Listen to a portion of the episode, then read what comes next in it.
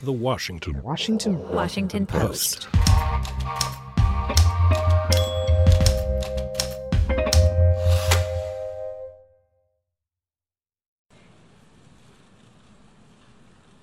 Mr. Secretary General, Mr. President, world leaders, and distinguished delegates, welcome to New York.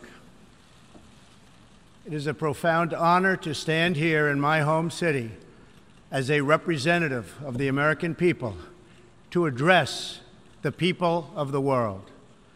As millions of our citizens continue to suffer the effects of the devastating hurricanes that have struck our country, I want to begin by expressing my appreciation to every leader in this room who has offered assistance and aid. The American people are strong and resilient, and they will emerge from these hardships more determined than ever before. Fortunately, the United States has done very well since Election Day last November 8th. The stock market is at an all time high, a record. Unemployment is at its lowest level in 16 years, and because of our regulatory and other reforms, we have more people working in the United States today than ever before. Companies are moving back, creating job growth the likes of which our country has not seen in a very long time. And it has just been announced that we will be spending almost $700 billion on our military and defense. Our military will soon be the strongest it has ever been. For more than 70 years, in times of war and peace, the leaders of nations, movements, and religions have stood before this assembly. Like them, I intend to address some of the very serious threats before us today, but also the enormous potential waiting to be unleashed. We live in a time of extraordinary opportunity. Breakthroughs in science, technology, and medicine are curing illnesses and solving problems that prior generations thought impossible to solve. But each day also brings news of growing dangers that threaten everything we cherish and value. Terrorists and extremists have gathered strength and spread to every region of the planet. Rogue regimes represented in this body not only support terrorists, but threaten other nations and their own people with the most destructive weapons known to humanity. Authority and authoritarian powers seek to collapse the values, the systems, and alliances that prevented conflict and tilted the world toward freedom since World War II. International criminal networks traffic drugs, weapons, people, forced dislocation and mass migration, threaten our borders, and new forms of aggression exploit technology to menace our citizens. To put it simply, we meet at a time of both immense promise and great peril. It is entirely up to us whether we lift the world to new heights or let it fall into a valley of disrepair. We have it in our power, should we so choose, to lift millions from poverty, to help our citizens realize their dreams, and to ensure that new generations of children are raised free from violence, hatred, and fear. This institution was founded in the aftermath of two world wars to help shape this better future. It was based on the vision that diverse nations could cooperate to protect their sovereignty, preserve their security, and promote their prosperity. It was in the same period, exactly 70 years ago, that the United States developed the Marshall Plan to help restore Europe. Those three beautiful pillars, they're pillars of peace, sovereignty, security, and prosperity. The Marshall Plan was built on the noble idea that the whole world is safer when nations are strong, independent, and free. As President Truman said in his message to Congress at that time, our support of European recovery is in full accord with our support of the United Nations. The success of the United Nations depends upon the independent strength of its members.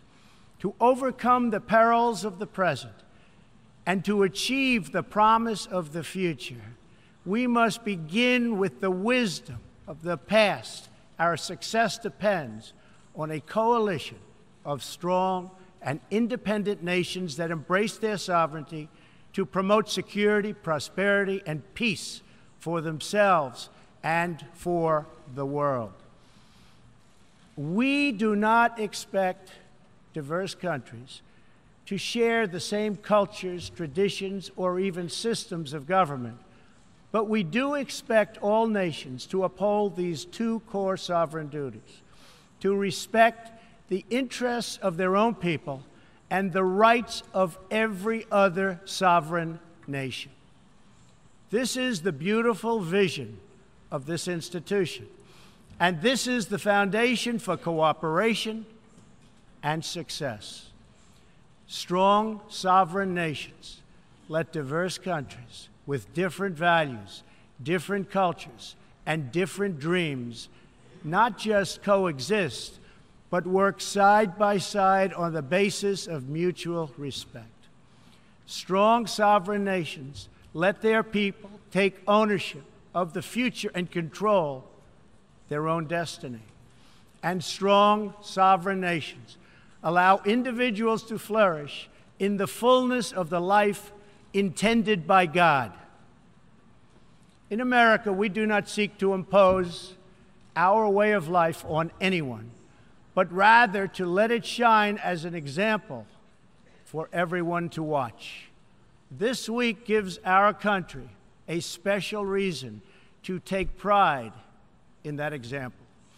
We are celebrating the 230th anniversary of our beloved Constitution, the oldest Constitution still in use in the world today. This timeless document has been the foundation of peace, prosperity, and freedom for the Americans and for countless millions around the globe whose own countries have found inspiration in its respect for human nature, human dignity, and the rule of law. The greatest in the United States Constitution is its first three beautiful words. They are, We the people. Generations of Americans have sacrificed to maintain the promise of those words the promise of our country and of our great history. In America, the people govern, the people rule, and the people are sovereign. I was elected not to take power, but to give power to the American people where it belongs. In foreign affairs, we are renewing this founding principle of sovereignty. Our government's first duty is to its people to our citizens to serve their needs, to ensure their safety, to preserve their rights, and to defend their values. As President of the United States, I will always put America first. Just like you, as the leaders of your countries, will always and should always put your countries first.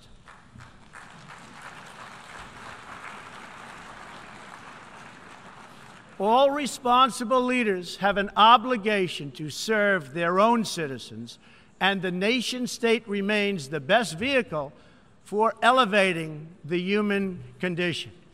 But making a better life for our people also requires us to work together in close harmony and unity to create a more safe and peaceful future for all people. The United States will forever be a great friend to the world, and especially to its allies. But we can no longer be taken advantage of or enter into a one sided deal where the United States gets nothing in return. As long as I hold this office, I will defend America's interests above all else. But in fulfilling our obligations to our own nations, we also realize that it's in everyone's interest to seek a future where all nations can be sovereign, prosperous, and secure. America does more than speak for the values expressed in the United Nations Charter. Our citizens have paid the ultimate price to defend our freedom and the freedom of many nations represented in this great hall. America's devotion is measured on the battlefields where our young men and women have fought and sacrificed alongside of our allies. From the beaches of Europe to the deserts of the Middle East to the jungles of Asia. It is an eternal credit to the American character that even after we and our allies emerged victorious from the bloodiest war in history, we did not seek territorial expansion or attempt to oppose and impose our way of life on others. Instead, we help build institutions such as this one to defend the sovereignty, security, and prosperity for all. For the diverse nations of the world, this is our hope. We want harmony and friendship, not conflict and strife. We are guided by outcomes, not ideology. We have a policy of principled realism rooted in shared goals, interests, and values. That realism forces us to confront a question facing every leader and nation in this room. It is a question we cannot escape or avoid. We will slide down the path of complacency, numb to the challenges, threats, and even wars that we face.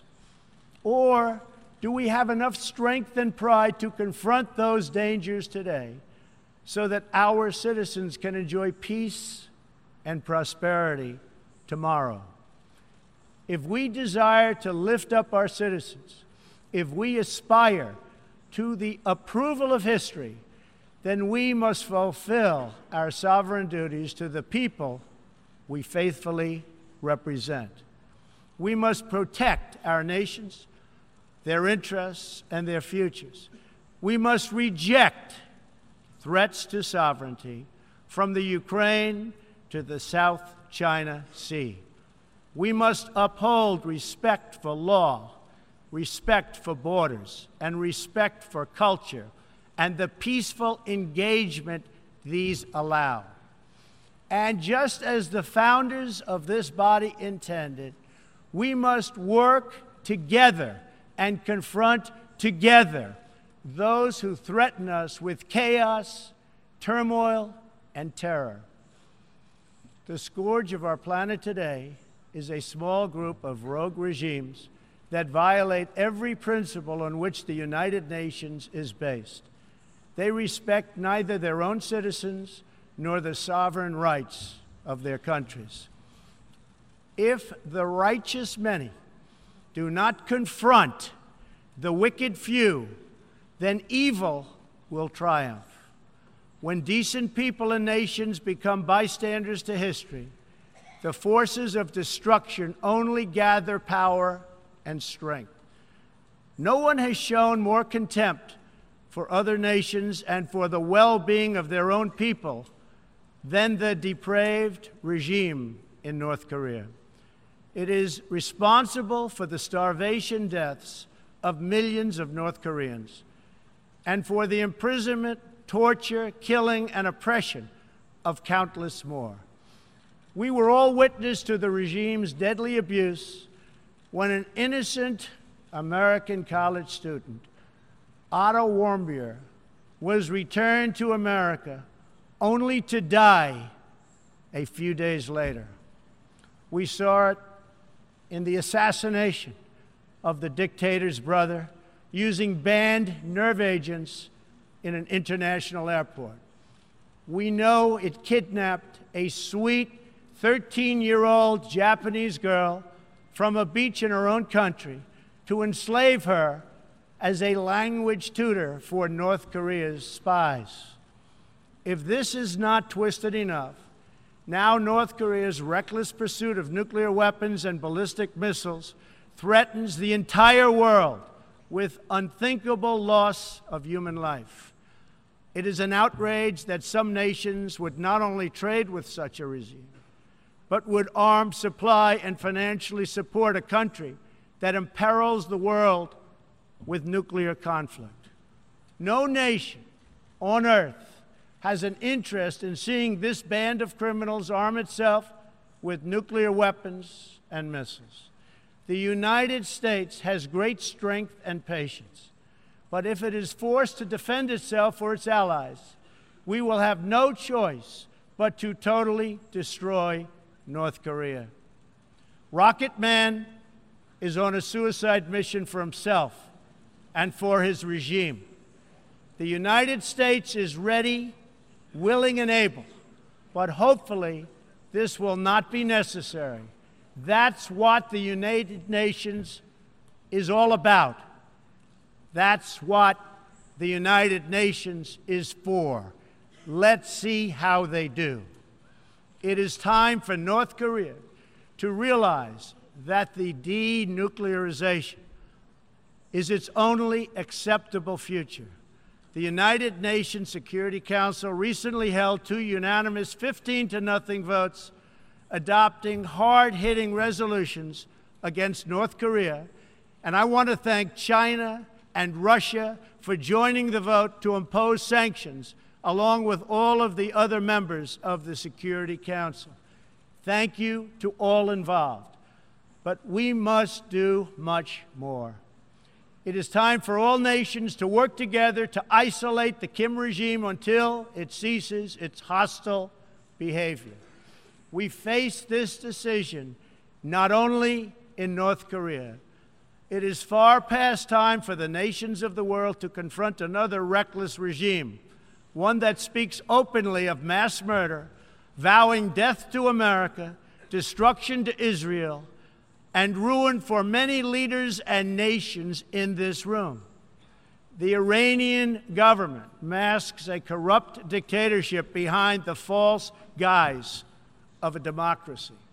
It has turned a wealthy country with a rich history and culture into an economically depleted rogue state whose chief exports are violence, bloodshed, and chaos the longest suffering victims of Iran's leaders are, in fact, its own people.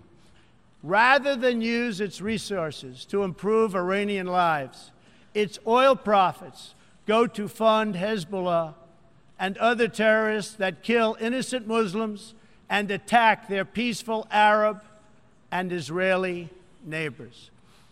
This wealth, which rightly belongs to Iran's people, also goes to shore up Bashar al Assad's dictatorship, fuel Yemen's civil war, and undermine peace throughout the entire Middle East. We cannot let a murderous regime continue these destabilizing activities while building dangerous missiles, and we cannot abide by an agreement if it provides cover for the eventual construction of a nuclear program.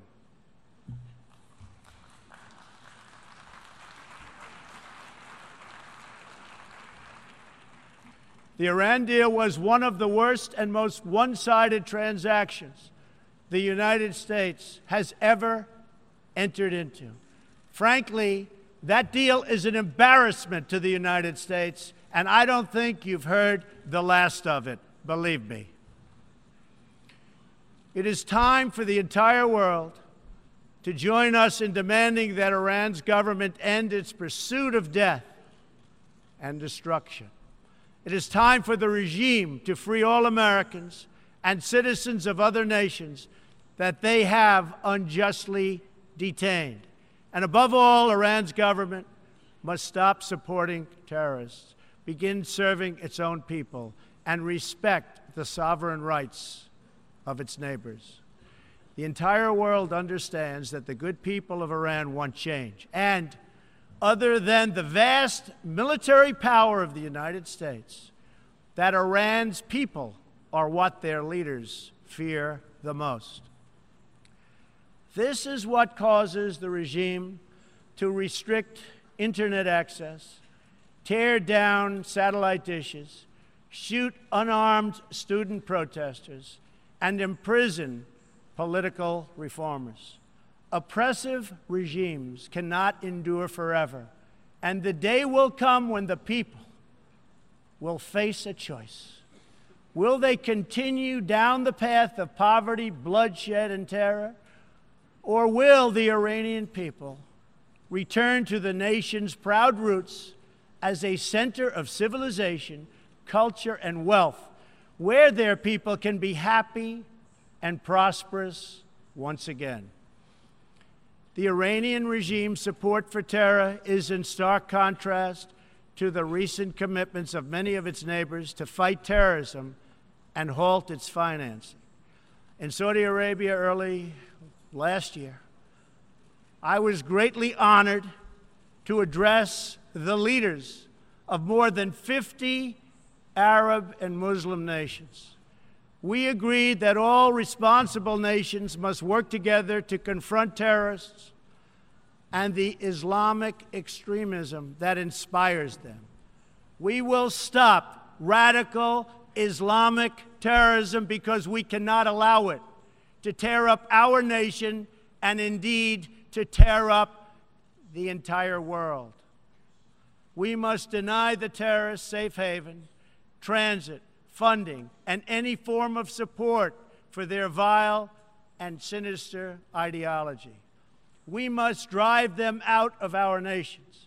It is time to expose and hold responsible those countries who support and finance terror groups like Al Qaeda, Hezbollah, the Taliban, and others that slaughter innocent people. The United States and our allies are working together throughout the Middle East to crush the loser terrorists and stop the reemergence of safe havens they use to launch attacks on all of our people. Last month, I announced a new strategy for victory in the fight against this evil in Afghanistan. From now on, our security interests will dictate the length and scope of military operations, not arbitrary benchmarks and timetables set up by politicians.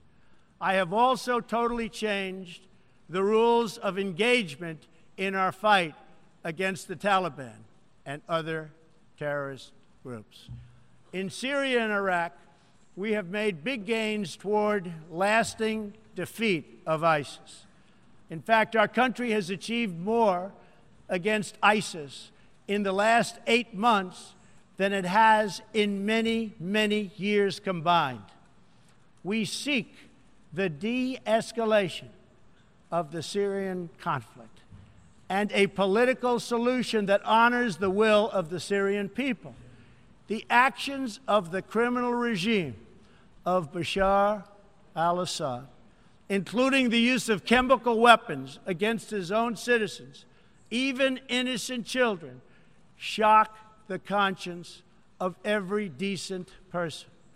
No society can be safe if banned chemical weapons are allowed to spread. That is why the United States carried out a missile strike on the airbase that launched the attack. We appreciate the efforts of the United Nations agencies that are providing vital humanitarian assistance in areas liberated from ISIS, and we especially thank Jordan, Turkey, and Lebanon for their role in hosting refugees from the Syrian conflict. The United States is a compassionate nation and has spent billions and billions of dollars in helping to support this effort.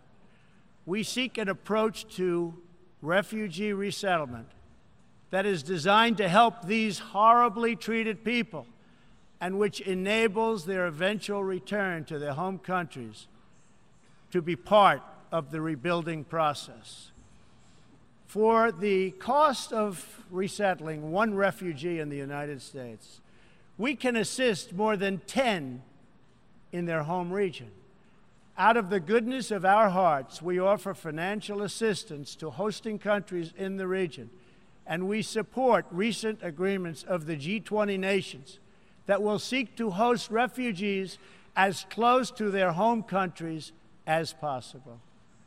This is the safe, responsible, and humanitarian approach. For decades, the United States has dealt with migration challenges here in the Western Hemisphere.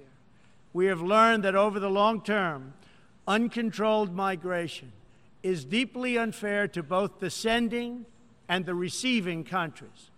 For the sending countries, it reduces domestic pressure to pursue needed political and economic reform and drains them of the human capital necessary to motivate and implement those reforms.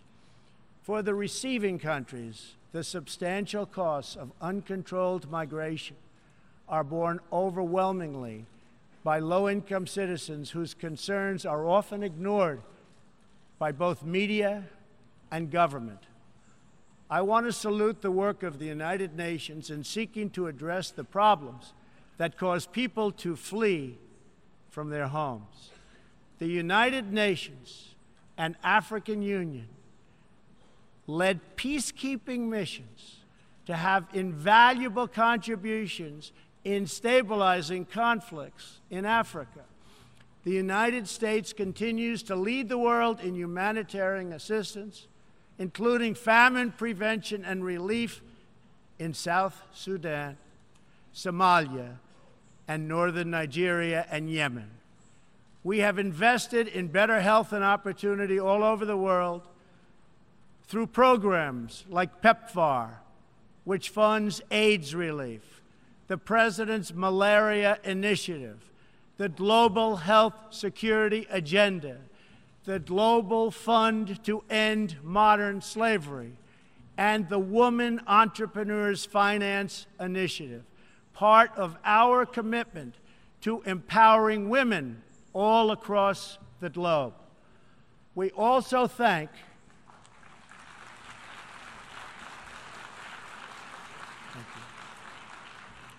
We also thank the Secretary General for recognizing that the United Nations must reform if it is to be an effective partner in confronting threats to sovereignty, security, and prosperity. Too often, the focus of this organization has not been on results, but on bureaucracy and process. In some cases, states that seek to subvert this institution's noble aims have hijacked the very systems that are supposed to advance them.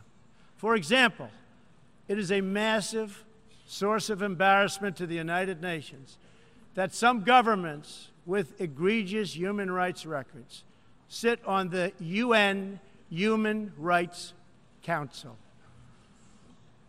The United States is one out of 193 countries in the United Nations. And yet we pay 22% of the entire budget and more. In fact, we pay far more than anybody realizes. The United States bears an unfair cost burden. But to be fair, if it could actually accomplish all of its stated goals, especially the goal of peace, this investment would easily be well worth it. Major portions of the world are in conflict, and some, in fact, are going to hell. But the powerful people in this room, under the guidance and auspices of the United Nations, can solve many of these vicious and complex problems.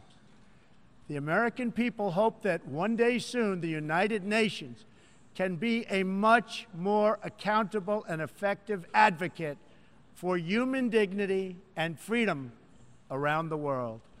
In the meantime, we believe that no nation should have to bear a disproportionate share of the burden, militarily or financially. Nations of the world must take a greater role in promoting secure and prosperous societies in their own regions.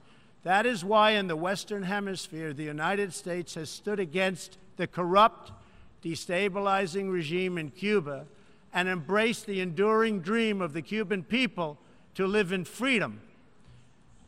My administration recently announced that we will not lift sanctions on the Cuban government until it makes fundamental reforms. We have also imposed tough, calibrated sanctions on the socialist Maduro regime in Venezuela, which has brought a once thriving nation to the brink of total collapse. The socialist dictatorship of Nicolas Maduro has inflicted terrible pain and suffering on the good people of that country.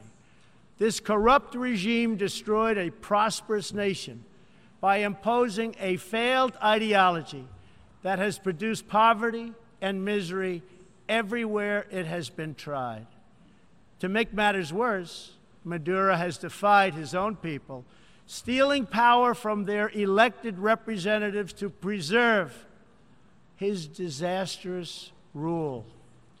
The Venezuelan people are starving and their country is collapsing. Their democratic institutions are being destroyed. This situation is completely unacceptable, and we cannot stand by and watch. As a responsible neighbor and friend, we and all others have a goal.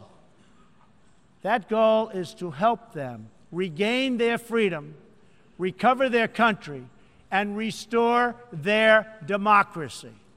I would like to thank leaders in this room for condemning the regime and providing vital support to the Venezuelan people.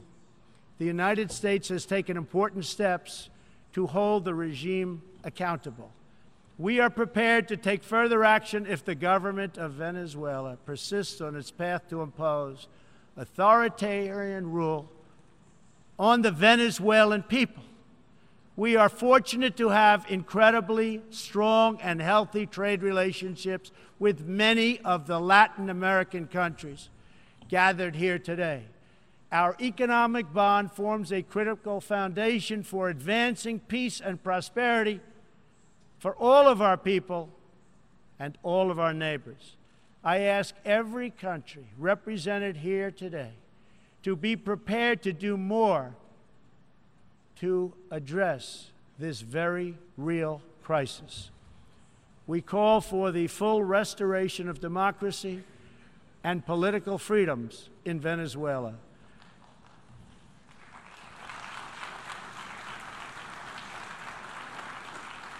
The problem in Venezuela is not that socialism has been poorly implemented, but that socialism has been faithfully implemented.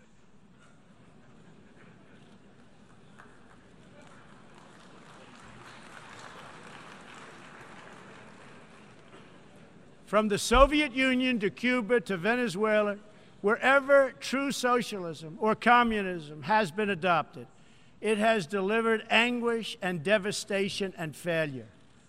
Those who preach the tenets of these discredited ideologies only contribute to the continued suffering of the people who live under these cruel systems.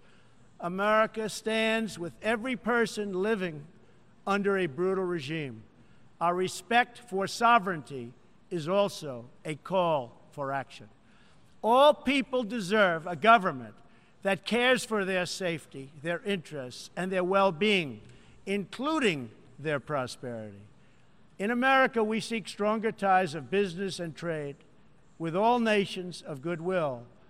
But this trade must be fair and it must be reciprocal. For too long, the American people were told that mammoth multinational trade deals, unaccountable international tribunals, and powerful global bureaucracies were the best way to promote their success. But as those promises flowed, millions of jobs vanished and thousands of factories disappeared. Others gamed the system and broke the rules. And our great middle class, once the bedrock of American prosperity, was forgotten and left behind. But they are forgotten no more, and they will never be forgotten again. While America will pursue cooperation and commerce with other nations, we are renewing our commitment to the first duty of every government the duty of our citizens. This bond is the source of America's strength and that of every responsible nation represented here today. If this organization is to have any hope of successfully confronting the challenges before us, it will depend, as President Truman said some 70 years ago, on the independent strength of its members. If we are to embrace the opportunities of the future and overcome the present dangers together, there can be no substitute for strong, sovereign, and independent nations. Nations that are rooted in their histories and invested in their destinies. Nations that seek allies to befriend, not enemies to conquer. And most important of all, nations that are home to patriots, to men and women who are willing to sacrifice for their countries, their fellow citizens, and for all that is best in the human spirit.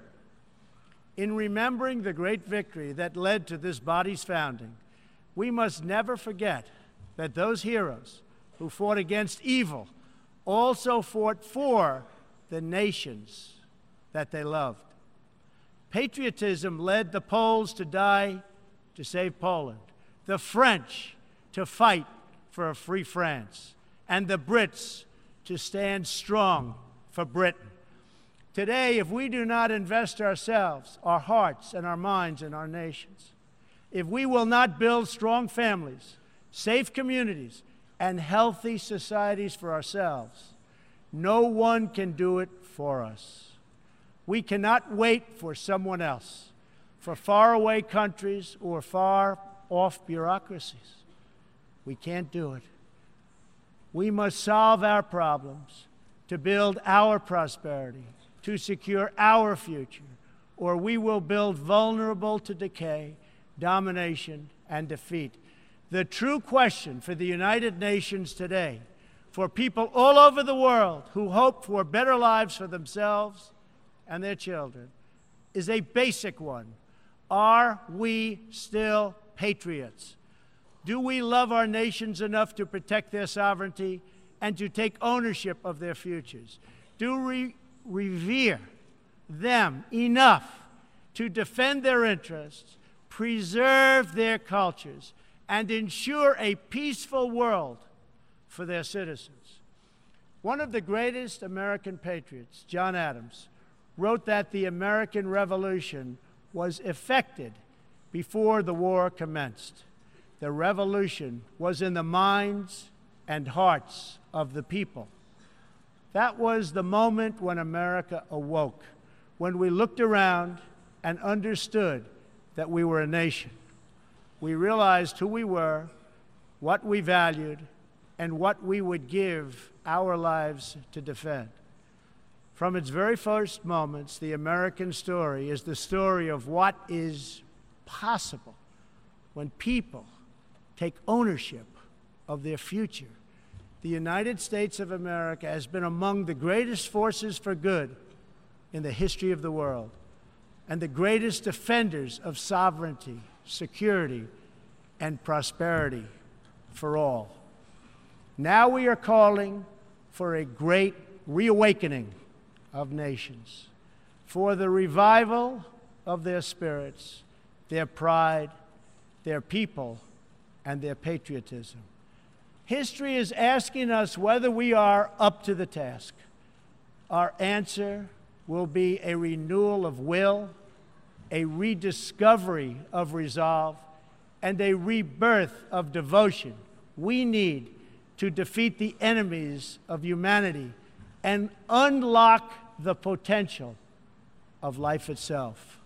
Our hope is a word and world of proud, independent nations that embrace their duties, seek friendship, respect others, and make common cause in the greatest shared interest of all a future of dignity and peace for the people of this wonderful earth. This is the true vision of the United Nations, the ancient wish of every people, and the deepest yearning that lives inside every sacred soul. So let this be our mission, and let this be our message to the world. We will fight together, sacrifice together, and stand together for peace, for freedom, for justice, for family, for humanity, and for the Almighty God who made us all. Thank you. God bless you. God bless the nations of the world. And God bless the United States of America. Thank you very much.